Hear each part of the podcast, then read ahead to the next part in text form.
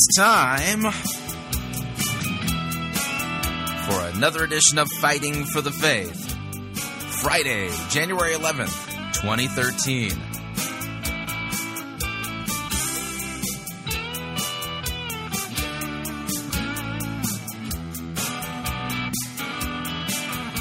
The Louie Giglio Obama inaugural controversy has hit a fevered pitch, and it will pretty much dominate all of our number one on Fighting for the Faith.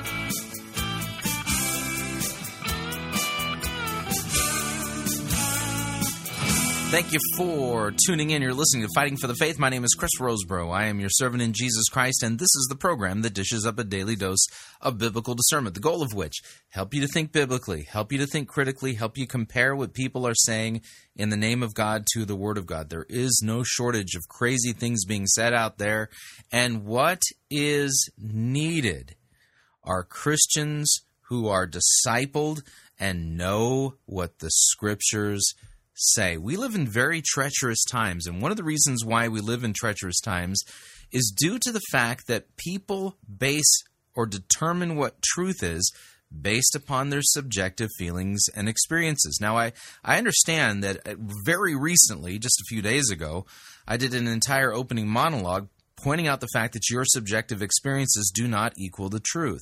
Now, this is what we are dealing with when we are dealing with the issue of homosexuality in the broader culture as well as in the church. And what I mean by that is this is that in the broader culture, when you use the word homosexual, okay, what the culture believes that means, okay, down on some fundamental level, despite what the word means in the dictionary, what they think that means is somebody who is born a particular way, that at their, that person's essence and being, they are a particular thing. For instance, when we talk about leopards, okay, leopards, we all know what a leopard is. A leopard has spots. That's what, and the reason why leopards have spots is because that's what a leopard is. It, it, at its core being, it's a spotted large cat, right? So that's the idea is that when you say the term homosexual, people think that that means that somebody is born a particular way. It's you know, uh, to you know give you another equivalent. It would be the equivalent of being born black or white or Asian or you know pick whatever color combination it is. So the idea is is that therefore since they are born that way and that's what they are down in their being, it is wrong for anybody to say what somebody is in their being is wrong. So that's the idea. That's the thinking. That's the premise that you're dealing with. But the Bible reveals something very different. Okay? And that is that nobody is in their core being a homosexual. We're going to talk about that on today's edition of Fighting for the Faith and help equip you to be able to talk about this biblically and understand when you're talking with people at the water cooler or in the neighborhood or in your small group study. Um, if somebody is basically being sympathetic and saying, Who are we to judge or something like that, or are being antagonistic or attacking you for putting out the biblical position, you need to understand what their thinking is and know how to confront it properly. So that's what we're going to be doing part of today on, on, at Fighting for the Faith. So you're going to need your Bible and a piece of paper and stuff like that. But we're going to talk about the Louie Giglio thing a little bit more. Um, and you know, and in the course of this uh, this hour, we're going to unpack the rest of the stuff. Now, if you've been following the Louie Giglio Obama inaugural controversy, then you are probably aware of the fact that uh, some pretty important people like Denny Burk, Albert Mohler, uh, Russell Moore, and others have weighed in regarding uh, Louie Giglio's um, being disinvited. But see, that's the thing: is has was he disinvited because, according to his blog post, he bowed out, and so there's two issues going on. And it's really easy to t- squish the two issues together, and you, and you got to do that. Now, I'm on record and I stand by what I said. Louie Giglio is not a martyr. He's not a Christian martyr. he hasn't stood up for the what the Bible says on this matter. In fact, I made it very clear that he was behaving in a very cowardly fashion, and I stand by what I said. And I will continue to stand by what I said because he has an obligation as a pastor to be preaching and teaching the truth on this matter and hasn't done so by his own admission for more than 15 years. Now, as a teacher in the church, I teach weekly in my congregation. And um, as a result of being a teacher in the church, I find it uh, just absolutely impossible for anybody who is teaching God's word to not on a regular basis have to deal with this. They, you know, I've seriously rarely a month or two goes by before I have to address the topic, and usually it's the biblical text that force me to do so.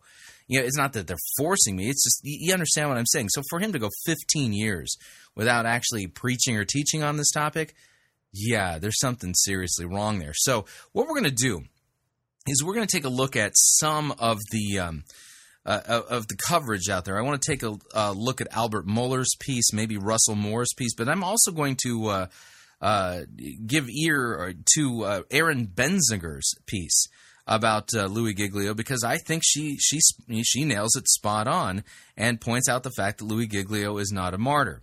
Now, all of that being said, there is a second aspect to this, and the the two need to be separated in your mind as two completely different issues. Number one, Giglio is not a martyr.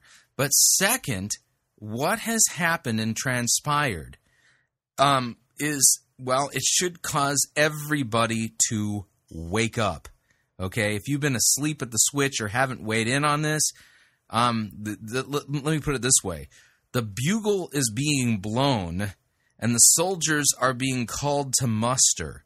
Okay, reveille has uh, has been sounding forth, and uh, it's real simple. If you don't muster on this one, you're AWOL, and if you're AWOL, you well, the only way to interpret your AWOLness or your silence on this matter is that you don't agree with what God has said. Instead, you have chosen to side with the enemy. That, that I know that sounds harsh. I know that sounds ridiculous. But that's exactly what the case is. It's time to stand up and be counted. That's all there is to it. Um, you know, flat out open persecution of Christianity um, pretty much has been declared. Um, this is a very, very clear warning shot across the bow of Christianity, and uh, make no make no mistake about it. Something has changed in the in the broader culture. It's a different day today than it was a couple of days ago.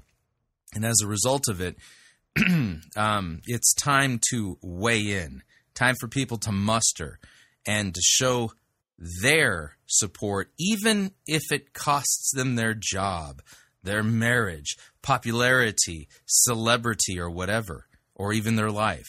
They must stand and be counted and stand with Christ in what he has said on this matter. Plain and simple.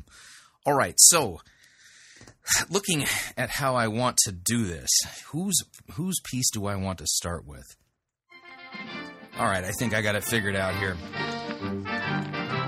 From the Russell Moore website entitled Moore to the Point, uh, he's a professor over at Southern Seminary in Louisville and a good friend of Al Mohler. The name of the headline is Louie Giglio and the New State Church. Louie Giglio and the New State Church. Now, Russell Moore's angle on this is that this is a clear shot as to what's coming, you know, down the pike, and so he's not dealing with Louie Giglio's statements per se. He's dealing with the story itself. So here's what Russell Moore writes. He says President Obama kicked up some controversy by announcing that evangelical pastor Louie Giglio would be praying at the inauguration sexual liberationist group quickly identified Giglio as they did Rick Warren under similar circumstances in 2009 as, quote, anti gay.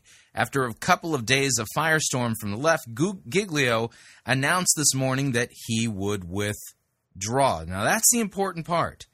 After a couple of days of firestorm, Giglio announced he would withdraw. Now, I am absolutely of the firm opinion that Giglio should have stood his ground and made Obama take basically it made made Obama kick him out. Okay? That way it would have been a clear, unambiguous stand taken by Giglio regarding what the scripture says and had he eh, Obama had to kick him out and disinvite him, then Obama would clearly have been the bad guy and doing wrong, and Giglio would have been the Christian standing up for the truth. That's not what happened. Giglio announced that he would withdraw. Moore continues. He says, Here's why this matters. The statement Giglio made that was so controversial is essentially a near direct quotation from the Christian scriptures. Now, this is talking about the. Um, the sermon that was dug up from nearly 15, 20 years ago. Here's what he said Unrepentant homosexuals, Giglio said, as with unrepentant sinners of all kinds, will not inherit the kingdom of God. That that's 1 Corinthians 6, 9 through 10. Giglio said, It's not easy to change, but it is possible to change. The Bible says God commands all people everywhere to repent. Acts chapter 17 through 30, uh, verse 30.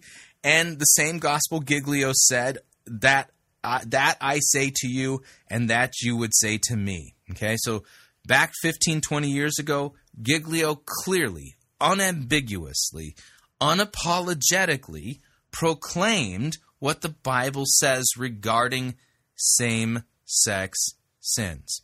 This nobody is challenging that. This is what he did 15 to 20 years ago. Okay? Now, those of us who teach regularly in the church, um, we have to do this a little bit more often than 15 every 15 to 20 years. Okay, like I said, hardly a month or two goes by where it doesn't come up in the text that I teach.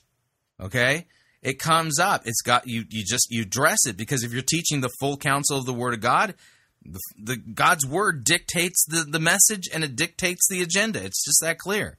We continue though. Moore says the Christian faith in every expression has held for 2,000 years that sexual immorality is sinful. Yep. This same Christian faith has maintained again in every branch that sexual expression outside of conjugal marriage is sin. Yep. And the Christian faith has maintained universally that all persons are sinners and that no sinner can enter the kingdom without repentance. This is hardly new. To which I would say, Yep. Russell's right on it. So here's what uh, he continues. Says, the quote, shock with which the so called anti gay stance is articulated by the left is akin to the Pork Producers Association denouncing a Muslim imam's invitation because he's anti agriculture due to Quranic dietary restrictions. Yeah, I think that's a fair uh, way of putting it. In fact, by the standards of this controversy, no Muslim imam or Orthodox Jewish rabbi alive can pray at a presidential inauguration. Yep. When it is now impossible for one who holds to the Catholic Christian view of marriage and the gospel to pray at a public event, we now have a de facto established state church. Yep. Moore is absolutely right we have a de facto state church now. Okay, um, the the the United States of America has created a state religion. If you do not agree with their state religion, well, there's there's well a cost and prices to pay. I think Moore is right onto it here. He says, just as the pre Constitution Anglican and Congregational churches required a license to preach in order to exclude Baptists, the new state church requires a license of embracing sexual liberation in all of its forms. Note, this now doesn't simply exclude harsh and intemperate statements or even activism, simply holding the view held by every Roman pontiff and by every congregation and synagogue in the world until very recent days is enough to make one radioactive in public. Yeah, radioactive in quotes, meaning, yeah, you we can't have you there. As citizens, we ought to insist that the president stand up to his base and articulate a vision of a healthy pluralism in the public square. Notice that the problem is not that the evangelical wants to impose his religion on the rest of society. The problem is not that he wants to exclude homosexuals or others from the public square or their civil rights. The problem is that he won't say that they can go to heaven without repentance. That's not a civil issue, but a religious test of orthodoxy. As Christians, we ought to recognize that the old uh, majoritarian understanding of church state relations is outmoded. Our situation today is not to hold on to some form of American civil religion. Our situation today is more akin to the minority religions of America's past colonial Baptists, 19th century Baptists, early 20th century Mormons, and Jehovah's Witnesses, who are appealing simply for the right to exist at all in the face of an established religion armed with popular support and, in the fullness of time, state power. It turns out we're circling around to where we should have been all along, with the understanding that religious liberty isn't toleration and separation of church and state isn't secularism. We don't have a natural right to pray at anyone's inauguration. But when one is pressured out from a previous invitation because he's too toxic, for simply mentioning once something universal in the Christian faith, we ought to see what we're looking at a state church. And as one old Revolutionary era Baptist said, as he went in and out of prison for preaching, there is nothing so offensive to an established church than the gospel of Jesus Christ. Yep, I think Russell Moore has a very, very important point that he's made there, and that's absolutely what we're dealing with here. We're dealing with now in the public square, the United States of America has a state church, and that state church will not tolerate anybody who even once in Christianity has said what Scripture says regarding same sex sin. Great point. All right, the next one that we're going to be looking at is Albert Mohler's piece, and the name of his is entitled The Giglio Imbroglio, the Public Inauguration of a New Moral McCarthyism. Albert Mohler writes, he says, A new chapter in America's moral revolution came to us as Atlanta pastor Louie Giglio withdrew from being uh, from giving the benediction at President Obama's second inaugura- inaugural ceremony. In a statement released to the White House and the Presidential Inaugural Committee, Giglio said that he withdrew because of the furor that emerged yesterday after liberal watchdog group revealed that almost 20 years ago he had preached a sermon in which he had stated that homosexuality is a sin and that the only way out of a, homo- a homosexual lifestyle is through the healing power of Jesus. In other words, a Christian pastor has been effectively disinvited from delivering an inaugural prayer because he believes and teaches Christian truth. Well, at least he did 20 years ago. I'm not I see I'm not so sure Giglio does today. We continue though. The fact that Giglio was actually disinvited made clear in a statement from Addie Whisenant of the Presidential Inaugural Committee. Quote, we were not aware of Pastor Giglio's past comments at the time of his selection, and they don't reflect our desire to celebrate the strength and diversity of our country at this inaugural. Pastor Giglio was asked to deliver the benediction in part because of his leadership in combating human trafficking around the world. As we now work to select someone to deliver the benediction, we will ensure their beliefs reflect this administration's vision of inclusion and acceptance for all Americans. Well, that statement is, in effect, an embarrassed apology for having invited Louie Giglio in the first place. Whisenant's statement apologizes for the Presidential Inaugural Committee's failure to make certain that their selection had never at any time, for any reason, believed that homosexuality is less than a perfectly acceptable lifestyle. The committee then promised to repent and learn from their failure, committing to select a replacement who would, quote, reflect this administration's vision of inclusion and acceptance. The imbroglio over Louie Giglio is the clearest evidence of the new moral McCarthyism of our sexually, quote, tolerant age. During the infamous McCarthy hearings, witnesses would be asked, quote, Are you now, or have you ever been, a member of the Communist Party? Well, in the version that is now being employed by the Presidential Inaugural Committee, the question will be, quote, Are you now, or have you ever been one who believes that homosexuality or bisexuality or transsexualism, etc., is anything less than morally acceptable and worthy of celebration? Mm-hmm. Louie Giglio, pastor of Atlanta's Passion City Church, is also founder of the Passion Movement that brings tens of thousands of Christian young people together to hear Giglio along with speakers such as John Piper. They urge a rising generation of young Christians to make a passionate commitment to Christ in recent years, the movement has also sought to raise awareness and activism among young Christians on the issue of sex trafficking. It was that activism that caught the attention of both President Obama and the Presidential Inaugural Committee. Note carefully that both the White House and the committee were ready to celebrate Giglio's activism on sex trafficking, but all that was swept away by the moral McCarthyism on the question of homosexuality.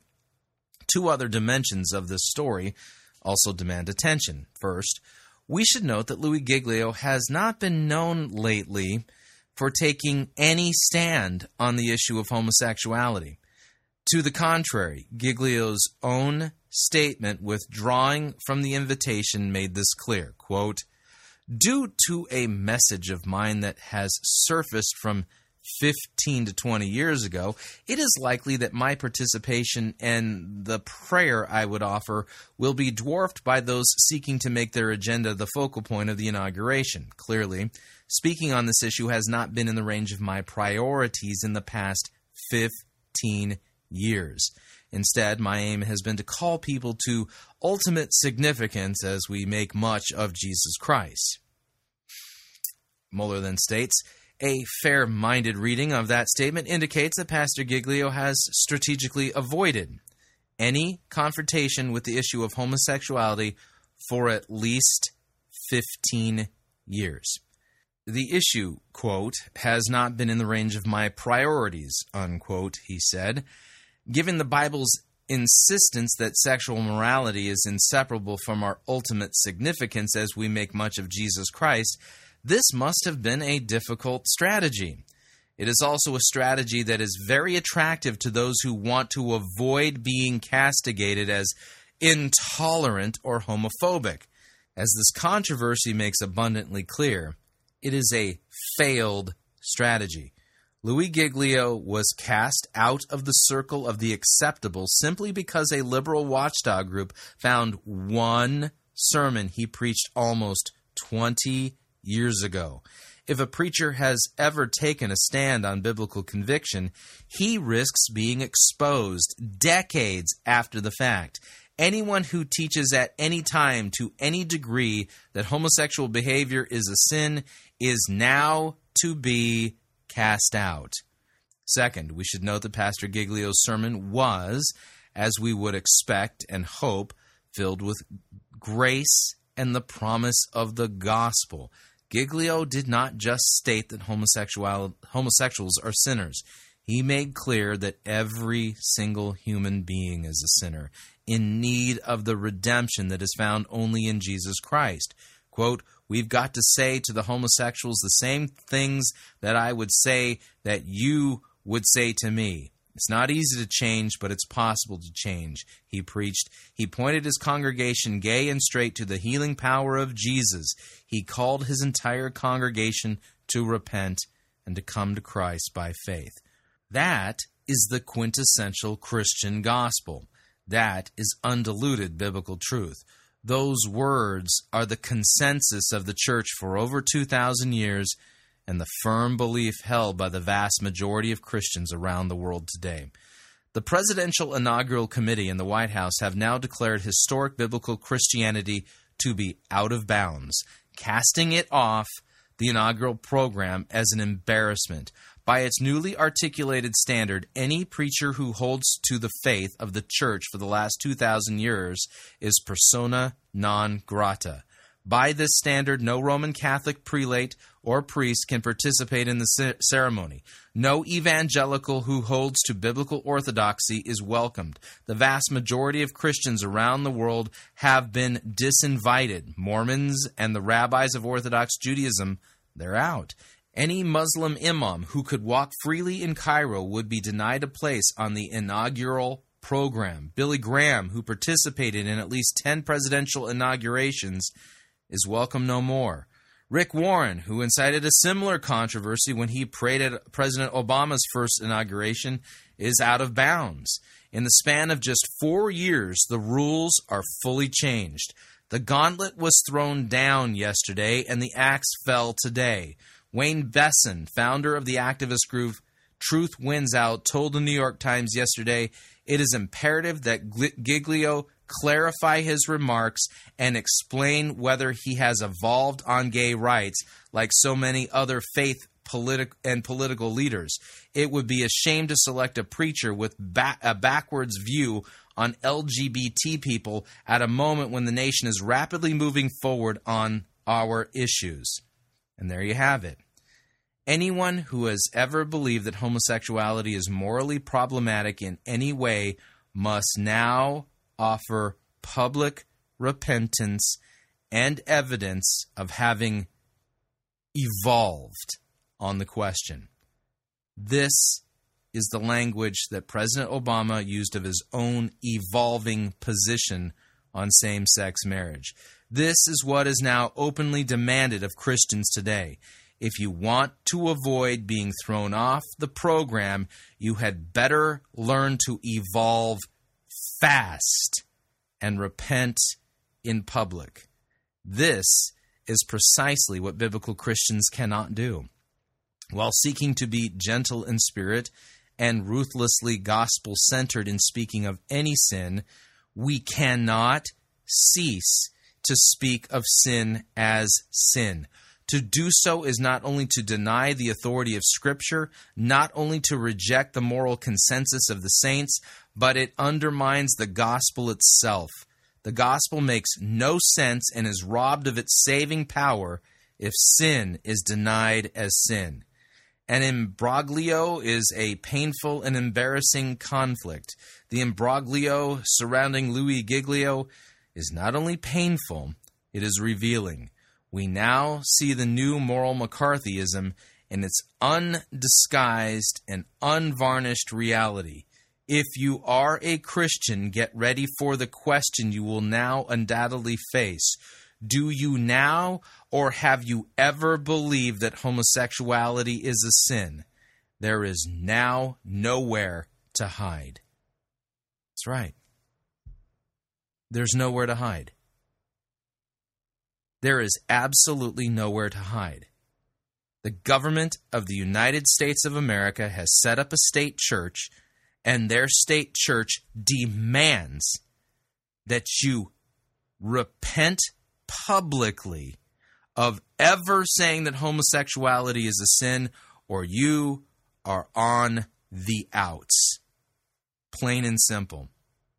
Now, I want to cover the topic of Louie Giglio just a little bit again because I want to make something very clear that Albert Mohler pointed it out very clearly that Louie Giglio hasn't preached on this for at least 15 years. Okay? What did that get him? Nothing. Okay? When you think about this strategy of trying to appease the culture by giving the culture what they want and trying to be relevant and hip to the things that they believe, you're basically becoming, well, the equivalent of a Christianized version of uh, Neville Chamberlain, okay? Trying to appease Hitler. It doesn't work, does it? No, of course it doesn't. But the other thing that is also very clear here is that I'm not the only one out there who is demanding that Louie Giglio clarify his remarks. Okay, remember the New York Times, okay, Wayne Besen of the New York Times wrote, Quote, it is imperative that Giglio clarify his remarks and explain whether he has evolved on gay rights like so many other faith and political leaders. Well, Louie Giglio hasn't clarified his remarks. In fact, his bowing out the way he did um, leaves all kinds of questions as to whether or not his theology has evolved. And so keep the, keep the two issues separated because you got to do it even though they're all together in one big mess at the moment. And that is this is that Louie Giglio is not a living martyr. He's not. Okay? He has not made a principled stand. He has not clarified his position. And so I turn now to the do not be surprised.com website and Erin Benziger's commentary regarding this and her headline is entitled Louie Giglio living martyr question mark Erin writes, she says, it was announced on 8 January, the 8th of January, that Louie Giglio, pastor of Passion City Church in Atlanta and, it, and founder of the Passion Conferences, had accepted an invitation to deliver the benediction at President Obama's inaugural on the 21st of January. Immediately following that announcement, someone dug up a 15 to 20 year old sermon of Giglio's wherein he made comments about homosexuality that didn't sit so well with the loudest voices in this country. By the morning of the 10th of January, Giglio had withdrawn his acceptance of the invitation. With this news, Louie Giglio immediately became a living martyr among evangelicals. Indeed, the backlash and response to the contents of his sermon was unfortunate. There is little arguing that fact. At the same time, it really should not surprise the Christian who does not have his head stuck in the sand. America is, after all, a Romans 1 nation. We love our sin. We love our sexual sin. We revel in it. We celebrate it. So, what do you expect? But is Giglio's withdrawal from the inauguration ceremony worthy of the praise and commendation of Christians? Has he taken a strong stance that so many evangelical leaders would have us believe? Is he a victim taken to the figurative stake and burned for his adherence to God's word? Now, the argument is swirling based on, upon a New York Times article that Giglio was asked to step aside, that he, in essence, was ousted. This was the scenario painted by at Denny Burk's blog. However, the quote in question has since been removed from the original New York Times article If one looks at the pastor's own words, through Giglio, uh, though Giglio says, I respectfully withdraw my acceptance of the president's invitation. So if Louie Giglio was asked to step aside, then that needs to be said by Louie Giglio. Otherwise, we should take him at his word. He is, after all, a Christian pastor, and thus his word should be able to be trusted, should it not? With that, and because Louie Giglio wears the title of Christian pastor, it behooves the Christian to examine the statement he has made regarding this decision to withdraw. The remainder of this post will look at that statement in its entirety as it was shared with Louie Giglio's own church at the blog of Passion City Church. We read Dear PCC family, though I was invited by the President of the United States to pray at his upcoming inauguration, after conversations between our team and the White House, I am no longer serving in that role. I sent the following statement to the White House today. I am honored to be invited by the president to get the benediction at the upcoming inaugural on the on January 21st. Though the president and I do not agree on every issue, we have fashioned a friendship around common goals and ideals, most notably ending slavery in all of its forms. Due to a message of mine that has surfaced from 15 to 20 years ago, it is likely that my participation and the prayer I would offer will be dwarfed by those seeking to make their agenda the focal point of the inauguration. Clearly speaking on this issue has not been in the range of my priorities for the past 15 years. Instead, my aim has been to call people to ultimate significance as we make much of Jesus Christ. Neither I nor our team feel it best serves the core message and goals we are seeking to accomplish to be in a fight on an issue not of our choosing. Thus, I respectfully withdraw my acceptance of the President's invitation. I will continue to pray regularly for the President and urge the nation to do so. I will most certainly pray for him on Inauguration Day. Our nation is deeply divided and hurting, and more than ever, we need God's grace and mercy in our time of need. The issue of homosexuality, which a particular message of mine some 20 years ago addressed, is one of the most difficult our nation will navigate. However, individual rights of freedom and the collective right to hold differing views on any subject is a critical balance we as a people must recover and preserve. As a pastor, my mission is to love people and lead them well while lifting up the name of Jesus above anything else. I'm confident that anyone who knows me or has listened to the multitude of my messages I have given in the last decade would most likely conclude that I am not easily characterized as being opposed to people, any people. Rather, I'm constantly seeking to understand where all people are coming from and how to best serve them as I point them to Jesus. In all things, the most helpful thing I can do is to invite each of us to wrestle with Scripture and its implications for our lives. God's words trump all opinions, including mine, and in the end, I believe God's words lead to life. My greatest desire is that we not be distracted from the things that we are focused on, seeing people in our city uh, come to know Jesus and speaking up for the last and least of these throughout the world. Honored to be your pastor, Louie.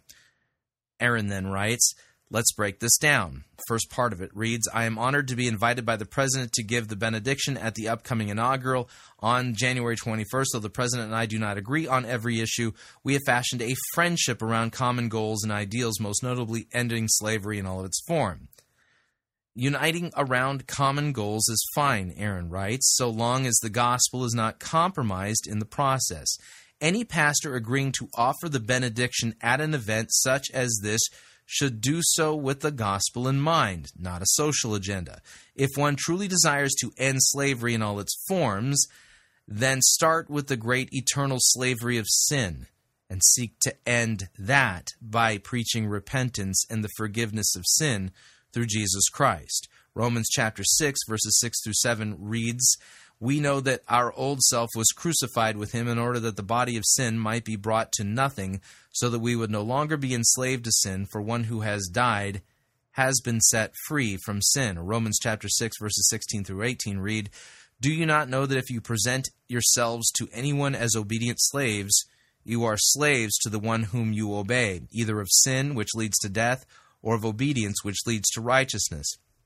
But, thanks be to God, that you who were once slaves of sin have become obedient from the heart to the standard of teaching to which you were committed, and having been set free from sin, have become slaves of righteousness.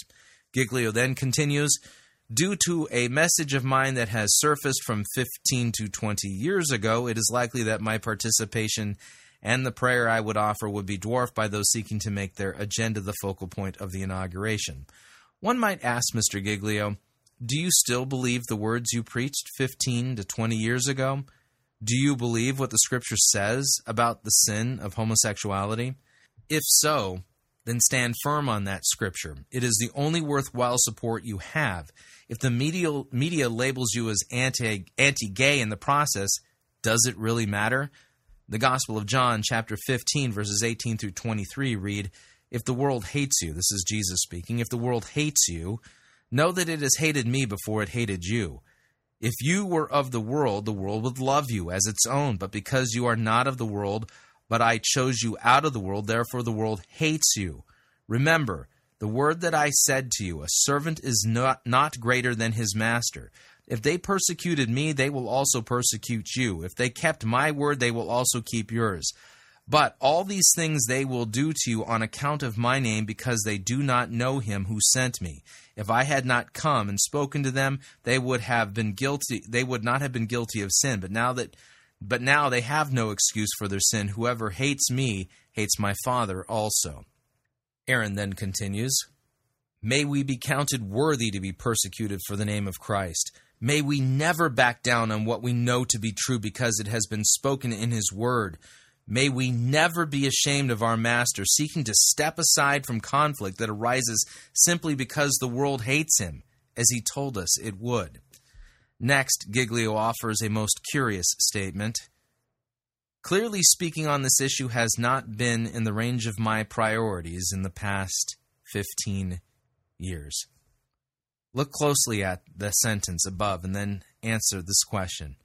If a man has not seen fit to preach on the topic of sin in the past 15 years, then can he legitimately wear the title of Christian pastor? Homosexuality is a sin. It is in the Bible. Preaching about sin, not just homosexual sin, but all sin, must be a weekly priority for every pastor. Why?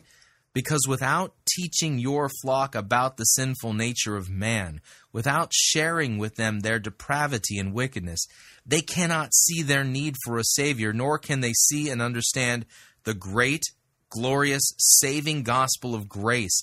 The good news is not good news if there is not bad news delivered first.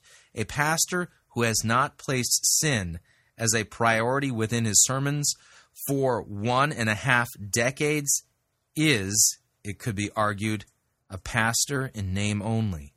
The apostle Paul tells us this uh, in 1 Timothy chapter 1 verses 15 through uh, 16 the saying is trustworthy and deserving of full acceptance that Christ Jesus came into the world to save sinners, of whom I am the foremost. But I receive mercy for this reason that in me, as the foremost, Jesus Christ might display his perfect patience as an example to those who were to believe in him for eternal life. Giglio then shares what the purpose of his ministry has been over the past 15 years. Quote, Instead, my aim has been to call people to ultimate significance as we make much of Jesus Christ. This sentence does not even make sense. Is he calling people to be significant? One would hope not, since Jesus must always increase as we decrease. See John chapter 3 verse 30. Further, one cannot make much of Jesus if one diminishes sin. With a diminished view of sin, Jesus is unnecessary. The good news of the gospel, as Paul taught in 1 Timothy, quoted above, is that Jesus Christ came into the world to save sinners and that through his life, death, and resurrection, he has saved sinners. But if we choose to ignore the concept of sin in any form, then that good news fails to maintain any concept of goodness. Christians are to call people to repentance and faith in Jesus Christ. See Luke chapter 24, verse 47. Any other mission is doomed to fail. What Giglio has stated here is not the gospel. And if Louie Giglio's aim has not been to proclaim the gospel and the whole counsel of God, then he has been gravely off target. If one truly desires to make much of Jesus Christ, then one may consider calling people to repent of their sins and to turn to Jesus Christ alone for salvation. Nothing gives God more glory. Giglio then continues Neither I nor our team feel it best serves the core message and goals we're seeking to accomplish to be in a fight on an issue not of our choosing. Thus, I respectfully withdraw my acceptance of the President's invitation. I will continue to pray regularly for the President and urge the nation to do so. I will most certainly pray for him on Inauguration Day. Mr. Giglio has been called out and attacked for teaching the truth about the sin of homosexuality as found in God's Word. Yet, this is not a battle that he thinks is worthy to fight. Oh, what a travesty! To think that there is a man posing as an under shepherd of the Lord Jesus Christ who will not stand and defend his shepherd's word. Jude, verse 3 says, Beloved, although I was eager to write to you about our common salvation, I found it necessary to write appealing to you to contend for the faith that was once for all delivered to the saints. Opposition will come both from both within and without. In neither instance is the Christian to retreat from the battle that rages against God's truth. Continuing Giglio's statement, he says, Our nation is deeply divided and hurting, and more than ever, we need God's grace and mercy in our time of need. Benziger then responds, More than ever, this country needs the truth. It does not need weak and wobbly Christians. Right. Doesn't need that.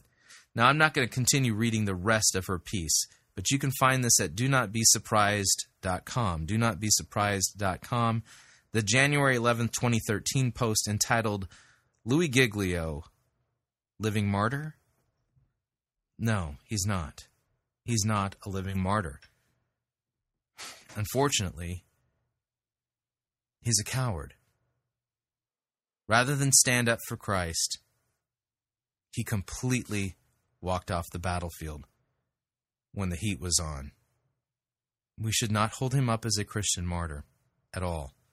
We must call him what he is a squishy, weak kneed coward who left the battle when he was instructed in Scripture to stand firm. Plain and simple.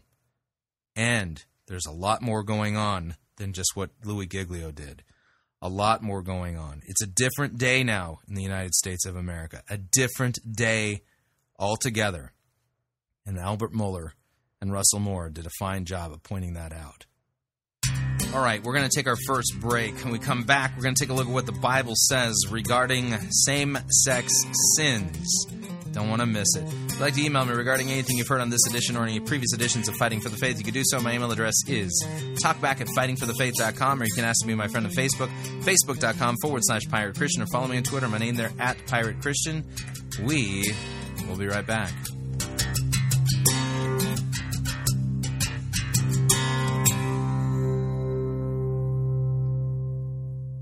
Living a life of purpose can't save you. You're listening to Fighting for the Faith. You're listening to Pirate Christian Radio. We'll be taking your false doctrine now.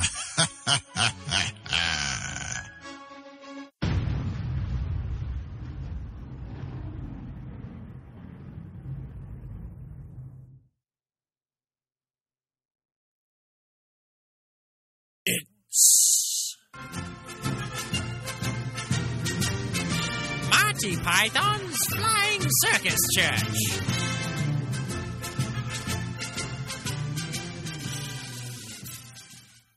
My name is Rex, and if you study with my eight week program, you will learn a self feeder system that I developed over two seasons of preaching in the Octagon.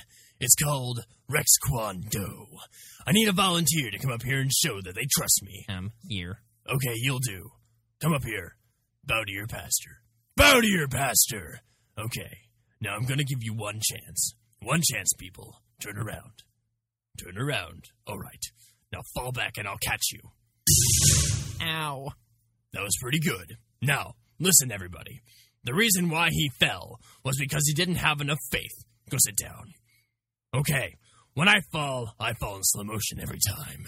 Now, in addition to what you just saw, if you study with my eight week program, you're going to learn these things. First off, in Rex Kwon Do, we use the buddy system. No more reading the Bible solo. You need somebody watching your back at all times.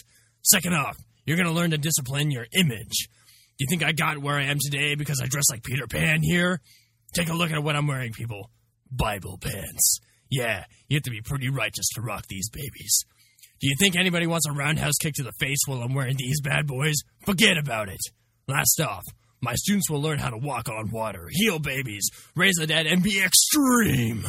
Now, for only one $300 seat offering, you can sign up right now for my eight week program here at Guts Church.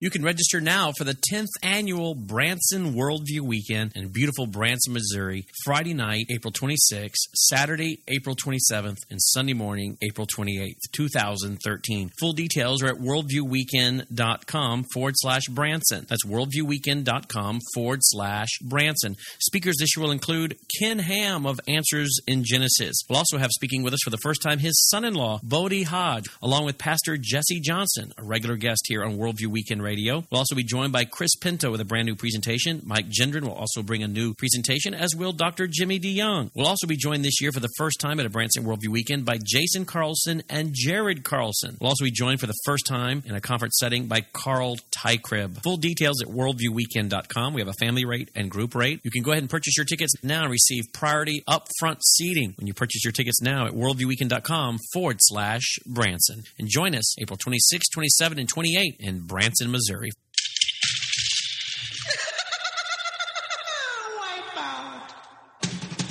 The spring and summer travel seasons are just around the corner, And the last thing you want to do is pay more for your airfare, hotel, and rental car than you need to. That's why Pirate Christian Radio is proud to have Cheap O Air as one of our featured advertisers. CheapOair has over 18 million flight deals, low airfare guarantees, and 85,000 negotiated hotel rates around the globe.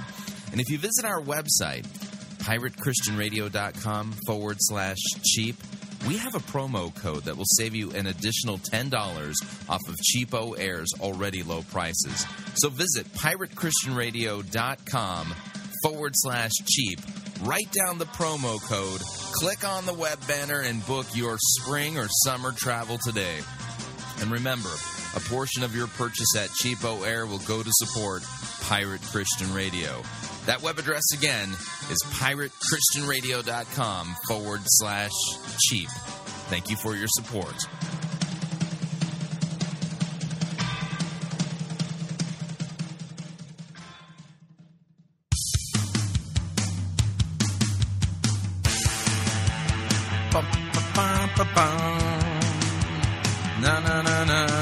All right, we're back.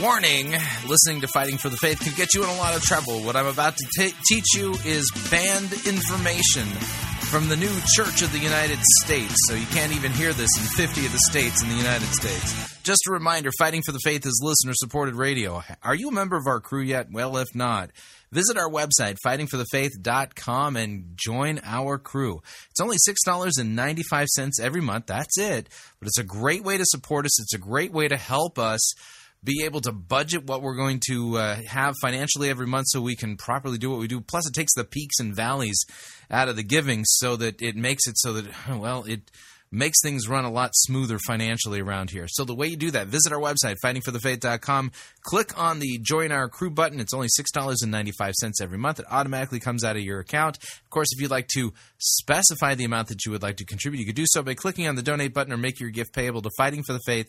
Send it to Post Office Box 508, Fishers, Indiana, zip code 46038. Okay. We're not doing a sermon review today. We are doing biblical teaching.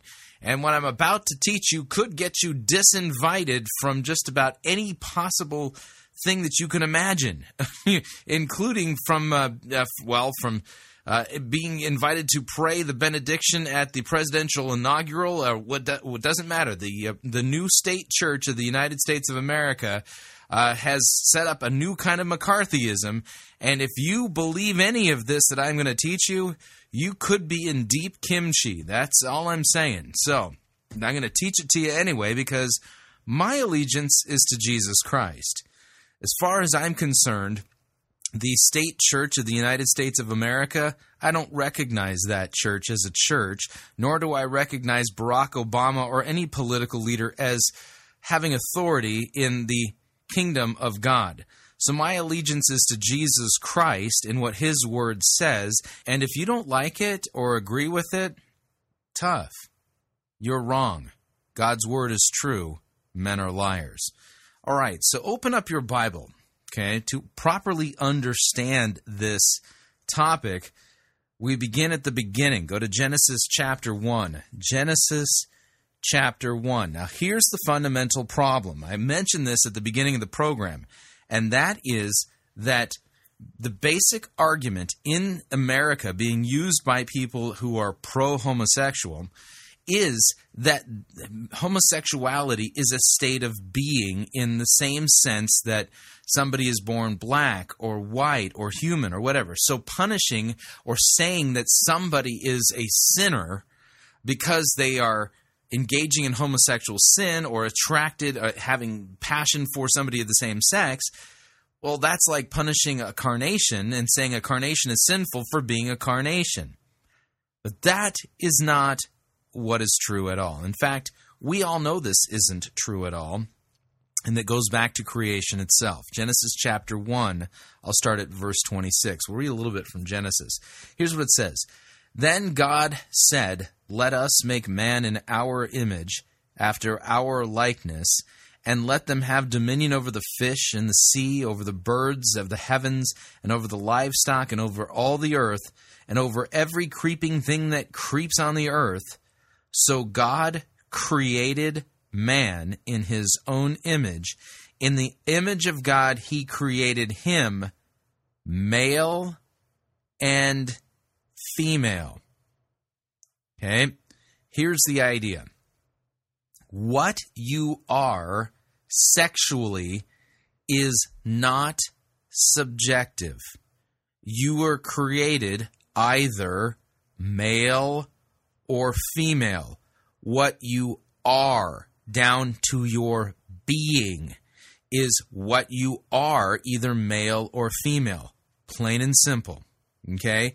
If you just, if you're confused about this, look down.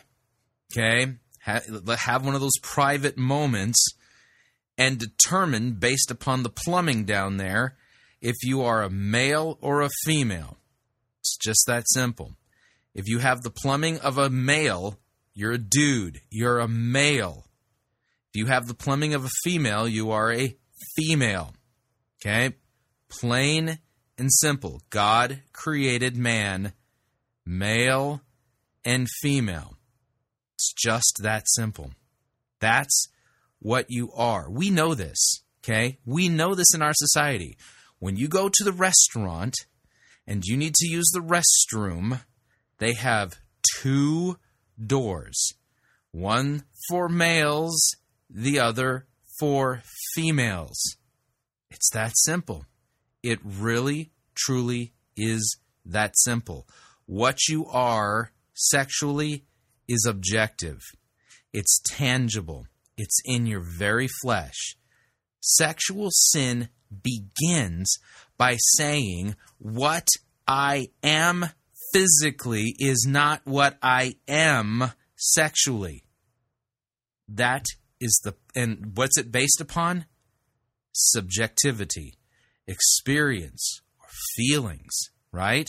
So the way the argument runs is that if your young son is starting to have amorous thoughts towards guys towards guys, you know, people of the same sex, well that means your son is a homosexual. No, it doesn't mean that at all.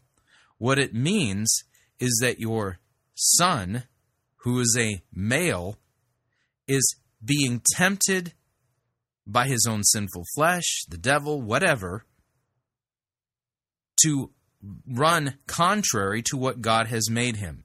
You do not set up his experiences as the arbiter of decider of truth as to what he is. What he is was determined long ago when he was born. It's on his birth certificate. He's either male, they're either male or female, but if he's a he, he's a he. It's real simple. This is what God made them. Okay, let's go back again to Genesis. Flip forward to Genesis chapter 2, starting at verse 18. Then the Lord God said, It is not good that the man should be alone. I will make for him a helper fit for him.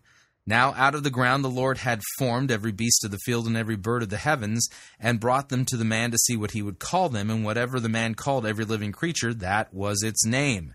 The man gave names to all the livestock, to the birds of the heavens, and to every beast of the field. But for Adam there was not found a helper fit for him. So the Lord God caused a deep sleep to fall upon the man, and while he slept, took one of his ribs, closed up its place with flesh, and the rib that the Lord God had taken from the man he made into a woman, and brought her to the man. And then the man said, This at last is bone of my bones, flesh of my flesh. He shall be called woman because she was taken out of the man. Therefore, a man shall leave his father and mother, and hold fast or cling to his wife, and they shall become one flesh. The man and his wife were both naked and were not ashamed. Okay? Suitable helper for man. It's woman. Plain and simple. Man and woman come together and become one flesh. That's why this union produces other human beings. This is the way God created. We talk about it being nature. This is the nature that God put in us To act contrary to this is to go against the very nature of who you are and what God has made you. It is the ultimate rebellion against God. That's why when we get to the book of Leviticus later, Le- Leviticus chapter 18, verse 22 says, And you shall not lie with a male as with a woman. It is an abomination. Uh, Leviticus chapter 20, verse 13 says, If a man lies with a male as with a woman, both of them have committed an abomination. They shall surely be put to death. Their blood is upon them. In ancient Israel, not only was it declared, in according to the civil law of, the, of ancient Israel, that homosexual, actual physical deeds, the deed itself, was against the law. God declared it to be an abomination. Okay? And an abomination that, according to the civil law of ancient Israel, required the death penalty. This was a crime that the solution, according to God's justice, was the death penalty. This is absolutely indisputable. The person who claims that what's being outlawed here is, you know, having sex with a slave or prostitution or whatever, uh, you know, temple prostitution. The, the thing about the, the, the Hebrew language is it's very descriptive. Okay, Greek is very analytical and somewhat philosophical in the way it does things. It, it, deals with with ideas. Okay, it's very analytical in that sense. Uh, Hebrew, uh, the Hebrew mindset is not analytical like that. It's not abstract. Okay, and so it's real simple. Okay, listen carefully to the language. It's describing the act, not the mindset behind it, or the or the justification for it, or what you were thinking, or what you were feeling, or some abstract concept or subjective thing. Leviticus 18:22 You shall not lie with a male as with a woman. It is an abomination. Leviticus 20:13 If a man lies with a male as with a woman, both of them have committed an abomination, they shall surely be put to death. Their blood is upon them. No there's no there's nothing talking about motive. Nothing whatsoever talking about motive or the context in which this is happening. The sheer act itself God declares an abomination. And in the nation of ancient Israel, the theocracy of Israel, this was a crime punishable by death. Absolutely undeniable. Anybody who says something to the contrary is not telling you the truth. Okay? Now, by the way, one of the pet liberal arguments is that in 1 Corinthians chapter 6 verse 9 where we you know we translate regarding homosexuality okay, that the Greek term is arsenokoites, and they're not sure what that means, okay, that's ridiculous, okay?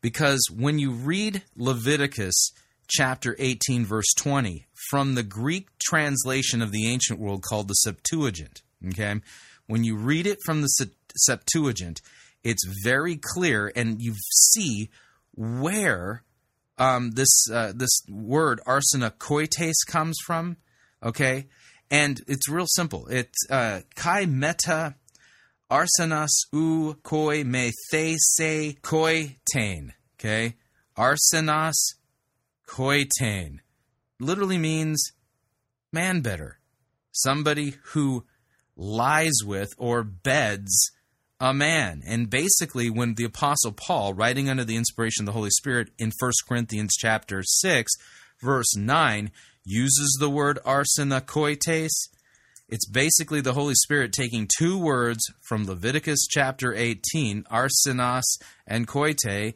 and putting them together into one word. The Greek language works that way. So keep that in mind, but that's not the next passage we're going to go to. The next passage we're going to take a look at is Romans chapter 1. Romans chapter 1. We'll start at verse 18. Here's what it says for the wrath of God is revealed from heaven against all ungodliness and unrighteousness of men, who by their unrighteousness suppress the truth. Do you feel like any of that's going on right now? Men in unrighteousness suppress the truth. That's what's going on with this new state church. They're suppressing the truth of God's word regarding the sin of homosexuals, you know, behavior as well as lust. But we'll get into this. For what we can know about God is plain to them because God has shown it to them. For his invisible attributes, namely his eternal power and divine nature, have been clearly perceived ever since the creation of, world, of the world and the things that have been made, so that they are without excuse. For although they knew God, they did not honor him as God or give thanks to him, but they became futile in their thinking, and their foolish hearts were darkened. Claiming to be wise, they became fools, and exchanged the glory of the immortal God for images resembling mortal man and birds and animals and creeping things.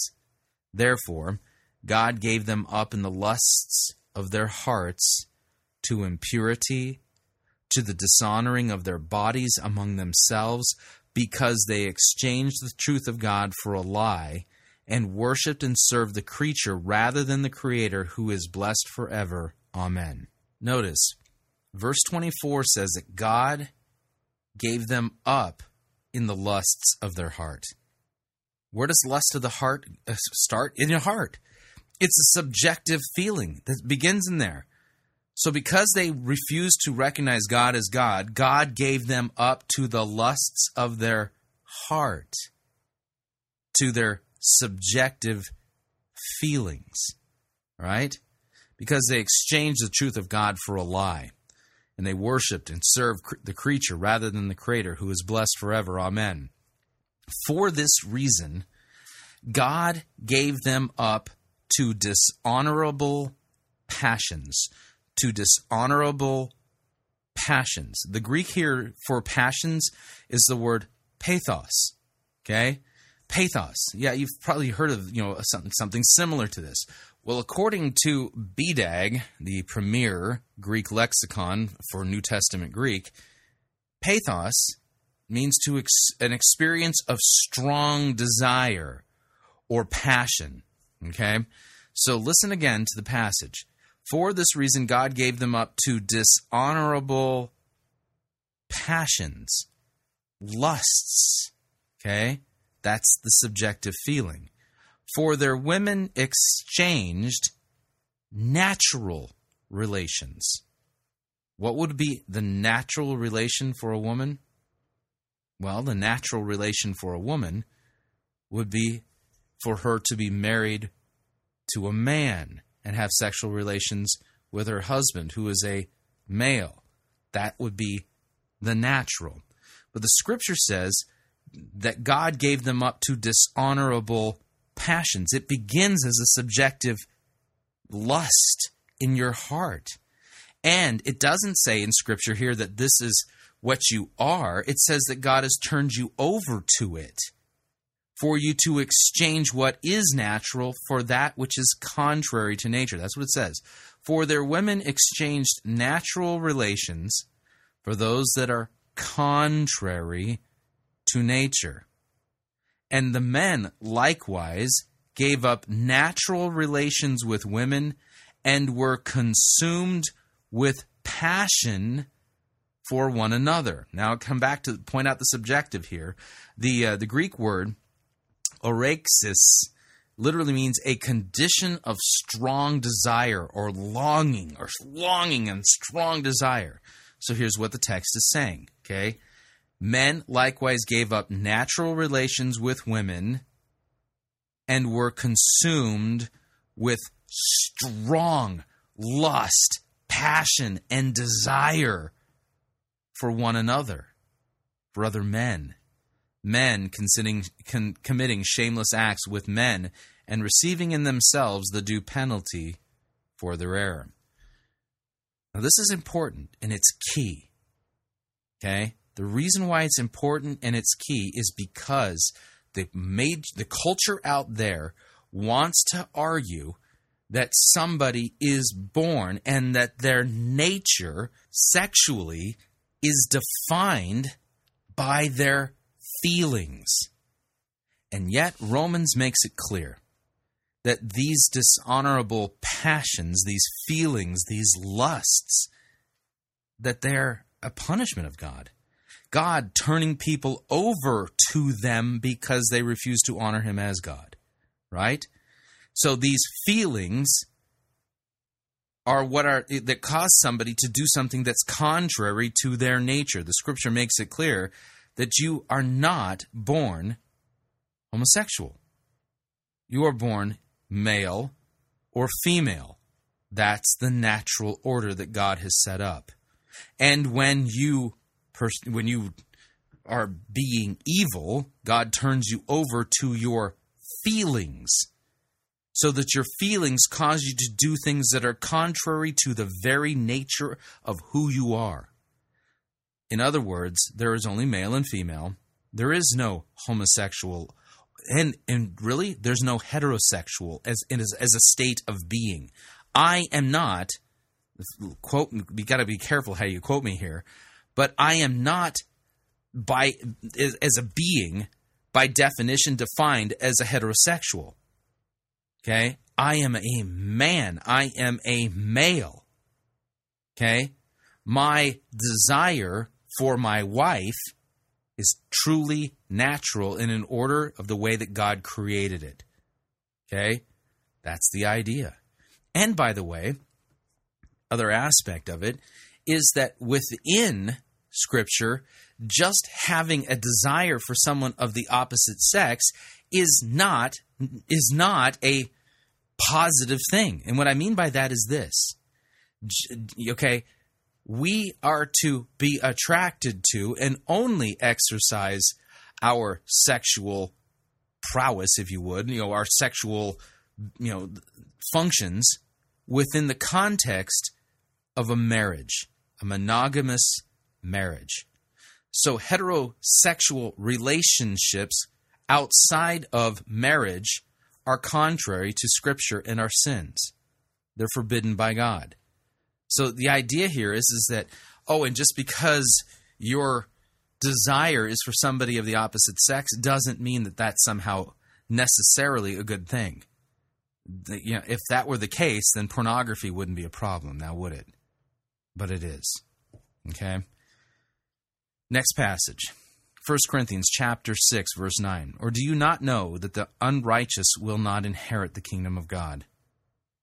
Do not be deceived. Listen again.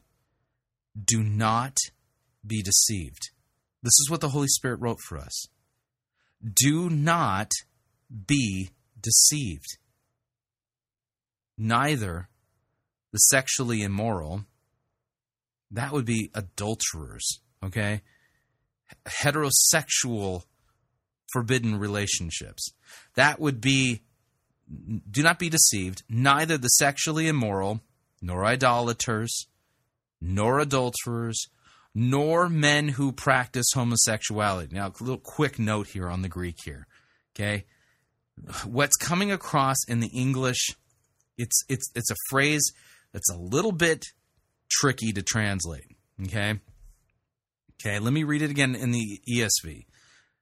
Nor idolaters, nor adulterers, nor men, nor men who practice homosexuality. Okay, the phrase in question we want to look at is hute malakoi, hute arsenokoitai. Okay, and literally what this is saying. Okay, a, a malakoi, the malakoi, by the way, according to BDAG, again the premier New Testament Greek lexicon, uh, uh, the uh, malakoi are those who are passive in a same sex rela- relationship. They are the effeminate receivers. Okay, whereas the arsenokoitai, that would be the male betters, um, they are they are the ones. Well, for lack of a better way of putting it, um, they're the the dominant in that particular relationship. So the scripture here is saying that neither the malakoi the effeminate receivers and the arsenokoitai, the guys who are on top, if you would, neither of them. Homosexual offenders, period. Okay? Men who practice homosexuality, that's the phrase that comes across, but it includes both ends of that. Nor thieves, nor the greedy, nor drunkards, nor revilers, nor swindlers will inherit the kingdom of God. And if you don't like that, your argument is with God. It's His kingdom. He decides who inherits, who is, is the one who gets to inherit it.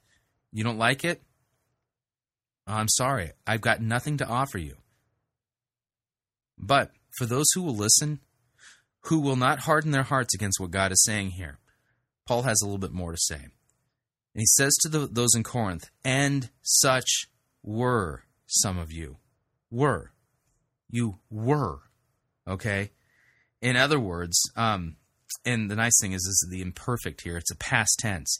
Some were some of you, and such were some of you, but you were washed, you were sanctified, you were justified or declared righteous in the name of the Lord Jesus Christ and by the Spirit of God.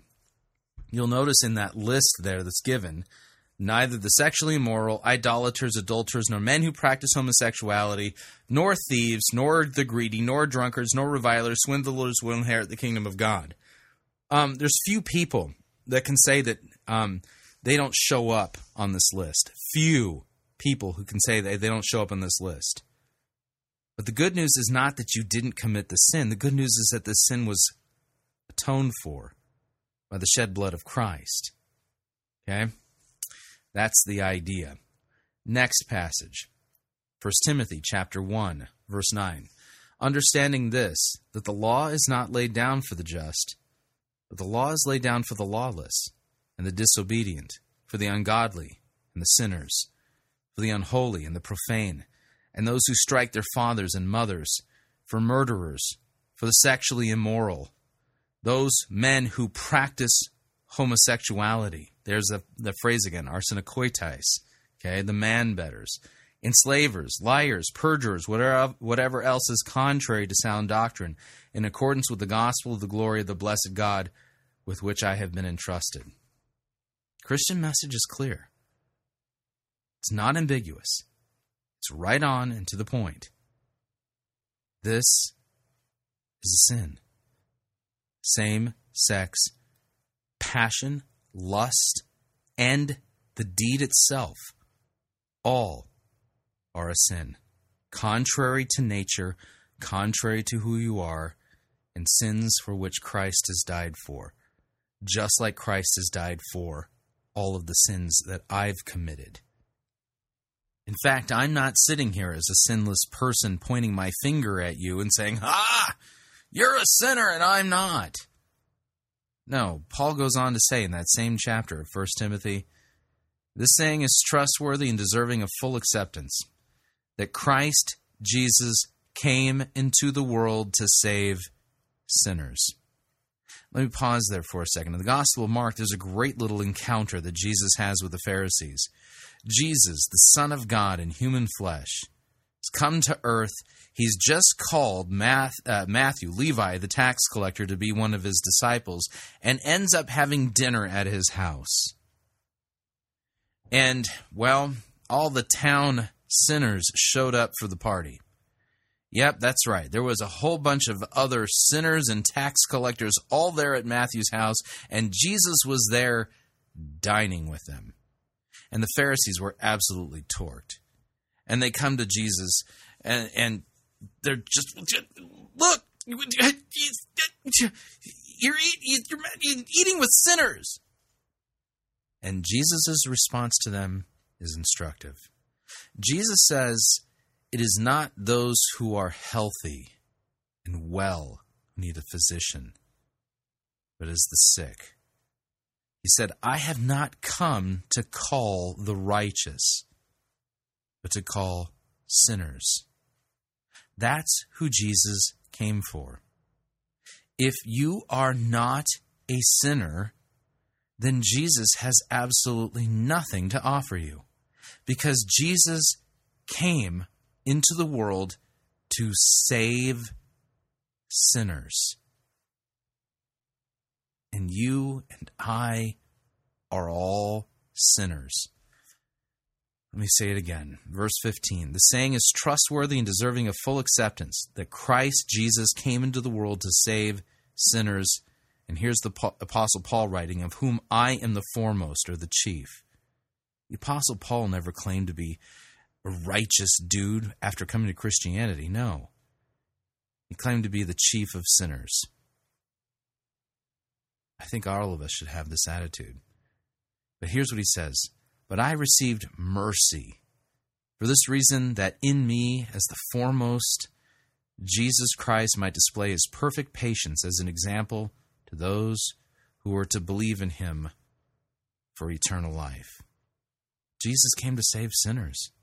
And see, here's the deal we are not loving our neighbors and friends and family who are enslaved to same sex passions and same sex behavior if we do not confront them with their sin and call them to repentance and tell them of their crucified and risen Savior who came to save sinners. Because unrepentant sinners, unrepentant adulterers, swindlers, greedy, and homosexuals, God has said will not inherit the kingdom of heaven.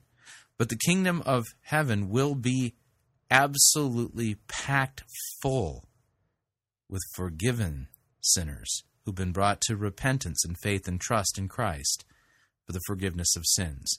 Now, if you've been paying attention to the passages that I've been bringing up, you'll notice that I left a particular story out. And that's the story of Sodom and Gomorrah, a much disputed text. Rather than enter the fray regarding the dispute by just reading the text itself, I'm going to employ a hermeneutical technique known as Scripture interprets Scripture. There's a whole bunch of people out there who say, oh, yeah, Sodom and Gomorrah, that's all about inhospitality. You know, people who, were, who, who weren't being hospitable and treating strangers badly. I would agree. Homosexual rape is a bad way to treat a stranger. But the scripture tells us that it's a lot more than that, and it does so in, of all places, the Epistle of Jude. So if you have your Bible, flip over to Jude. I'll start at verse 1 so we get the context. This is a short little letter worth passing along. Jude, verse 1. Here we go. Jude, a servant of Jesus Christ and brother of James. Jude, by the way, is the half brother of Jesus, but he can't bring himself to say that. That's interesting, right? To those who are called, beloved in God the Father, and kept for Jesus Christ, may mercy, peace, and love be multiplied to you. Beloved, Although I was eager to write to you about our common salvation, I found it necessary to write appealing to you to contend for the faith that was once and for all delivered to the saints. For certain people have crept in unnoticed, who long ago were designated for this condemnation ungodly people, who pervert the grace of our God into sensuality and deny our only Master and Lord Jesus Christ. Now I want to remind you, although you once fully knew it, that Jesus, who saved a people out of the land of Egypt, afterward destroyed those who did not believe. And the angels who did not stay within their own position of authority, but left their proper dwelling, he has kept in eternal chains under gloomy darkness until the judgment of the great day. Just as Sodom and Gomorrah and the surrounding cities, which likewise indulged in sexual immorality and pursued a natural desire serve as an example by undergoing a punishment of eternal fire. Jude, verse 7, makes it clear the men of Sodom were not only sexually immoral, but it defines and describes their immorality as that of pursuing unnatural desire. There it is. Again, a natural desire. Okay? Let me read a little bit more. Yet, in like manner, these people, these false teachers who've crept in, relying on their dreams, they defile the flesh, they reject authority, blaspheme the glorious ones. But when the archangel Michael, contending with the devil, was disputing about the body of Moses, he did not presume to pronounce a blasphemous judgment, but he said, The Lord rebuke you. But these people, blaspheme all that they do not understand, and they are destroyed by all they, like unreasoning animals, understand instinctively. Woe to them! For they walk in the way of Cain, and have abandoned themselves for the sake of gain to Balaam's error, and perished in Korah's rebellion. Notice it says here, these people are like unreasoning animals, following things that they understand instinctively. Their feelings, right? These are hidden reefs at your love feasts. as they feast with you without fear, shepherds who feed only themselves, waterless clouds, swept along by winds, fruitless trees in late autumn, twice dead, uprooted, wild waves of the sea, casting up the foam of their own shame. They are wandering stars for whom the gloom of utter darkness has been reserved forever. It was also about these that Enoch, the seventh from Adam, prophesied, saying, Behold, the Lord comes with ten thousand of his holy ones to execute judgment on all and to convict all the ungodly of their deeds of ungodliness that they have committed in such an ungodly way, and of all the harsh things that ungodly sinners have spoken against them. Uh, these are grumblers, they're malcontents. They are following their own sinful desires. They are loudmouth boasters showing favoritism to gain an advantage. But you must remember, beloved, the predictions of the apostles of our Lord Jesus Christ. They said to you, In the last times, in the last time, there will be scoffers following their own ungodly passions. It is these, these are the ones who cause divisions. They are worldly people. They are devoid of the Spirit. But you, beloved, building yourself up in your most holy faith and praying in the Holy Spirit, keep yourselves in the love of God, waiting for the mercy of our Lord Jesus Christ that leads to eternal life, and have mercy on those who doubt. Save others by snatching them out of the fire. To others, show mercy with fear, hating even the garment stained by the flesh. Now, to him who is able to keep you from stumbling and to present you as blameless before the presence of his glory with great joy. To the only God, our Savior, through Jesus Christ our Lord, be glory, majesty, dominion, and authority, before all time and now and forever. Amen. This is what God's Word says. There are false teachers among us and as Jude points out, the apostles themselves prophesied. And he reiterates their prophecies that in the last time there will be scoffers. Scoffers. These are people who mock God's word, reject the authority of Scripture, reject what Christ has said, reject what the Holy Spirit has revealed. They are scoffers who follow their own ungodly passions and that they they are the ones who cause divisions and that they are worldly people devoid completely devoid of the spirit of the holy and true God. Who is it the ones who are causing divisions in the body of Christ those who are following their own worldly passions and are bringing the sin of Sodom into Christianity, claiming that God celebrates and embraces and is completely happy with those who commit these sins. And now we live in a time, and now the day has come. It is a new season, it is a new day, where you say this publicly, you will be marked. You will be shunned. You will be rejected. You will suffer just as your Savior has suffered. So here's the question I have for you Will you preach the truth? Will you love your neighbor enough to risk jail? To risk losing your job, to risk being disinvited, to risk whatever the cost is? Are you ready to risk everything that you have on this earth, including your own life, for the sake of your Lord and Savior?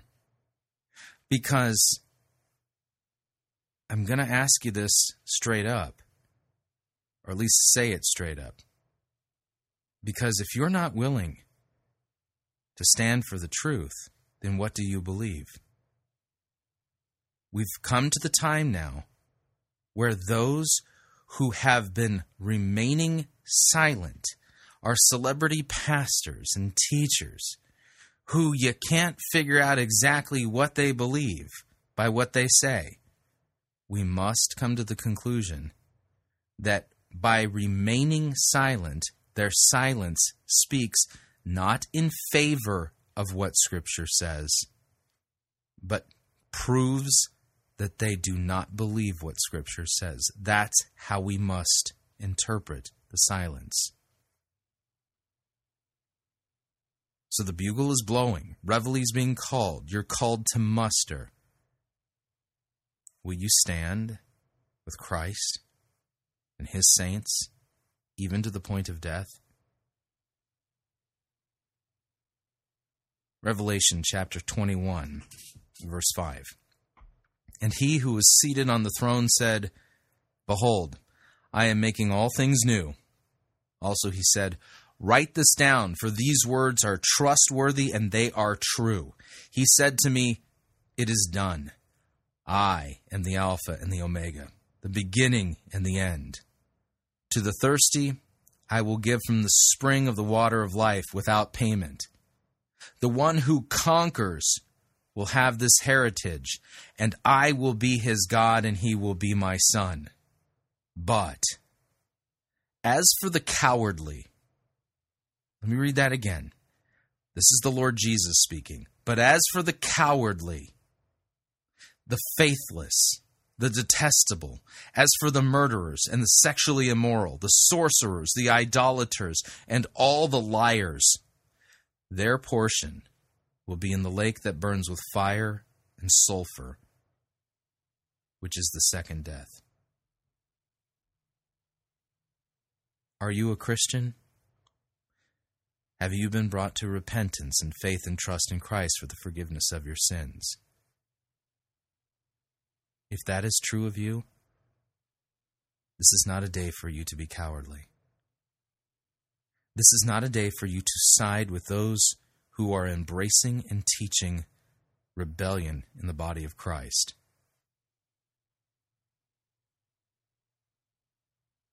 Those who are sexually immoral, murderers and sorcerers and, and idolaters and all the like. As the Apostle Paul points out in 1 Corinthians 6, they shall not inherit the kingdom of God. But Jesus, in Revelation 21, verse 8, makes it clear that not only will they not inherit the kingdom of God, their portion is going to be in the lake of fire that burns with sulfur. This is the second death. Hell awaits them. Not just the sexually immoral, the cowards. That's what it says. So, will you capitulate? Will you put your head down, not make eye contact, look away silently while your Christian brothers and sisters are being persecuted? Or you, will you be numbered with them? That's the question. Will you be numbered with them? For heaven and earth are passing away. You're not even going to be here in a hundred years if the Lord tarries. What will you be holding on the last day? Christ and His Word, or a world that is soon to be destroyed and is going to pass away? Oh, I know it doesn't really sound like that that easy of a decision. But that's what it's come down to. These days are now perilous days for Christians in the United States. And the question is who is your allegiance to? Jesus Christ and what he's revealed in his word for you to stand on, proclaim, and defend or capitulate and continue to give the world what they want to hear, which is in effect not loving them, is in reality, is cowardly, and sending them, and maybe you, to hell. Repent. Be forgiven. The good news is that Christ came to save sinners. We have nothing to offer people who are not sinners. For as Scripture says, if you say you have no sin, you deceive yourself, and the truth is not in you. But if you confess your sin, God, who is faithful and just, will forgive your sin and cleanse you from all unrighteousness. Which will it be? The time has come to pick sides.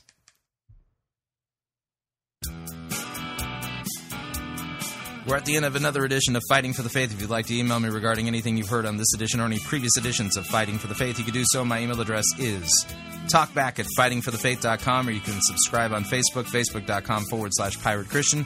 Follow me on Twitter. My name there at pirate Christian. Till next week, may God richly bless you in the grace and mercy won by Jesus Christ and his vicarious death on the cross for all of your sins. Amen.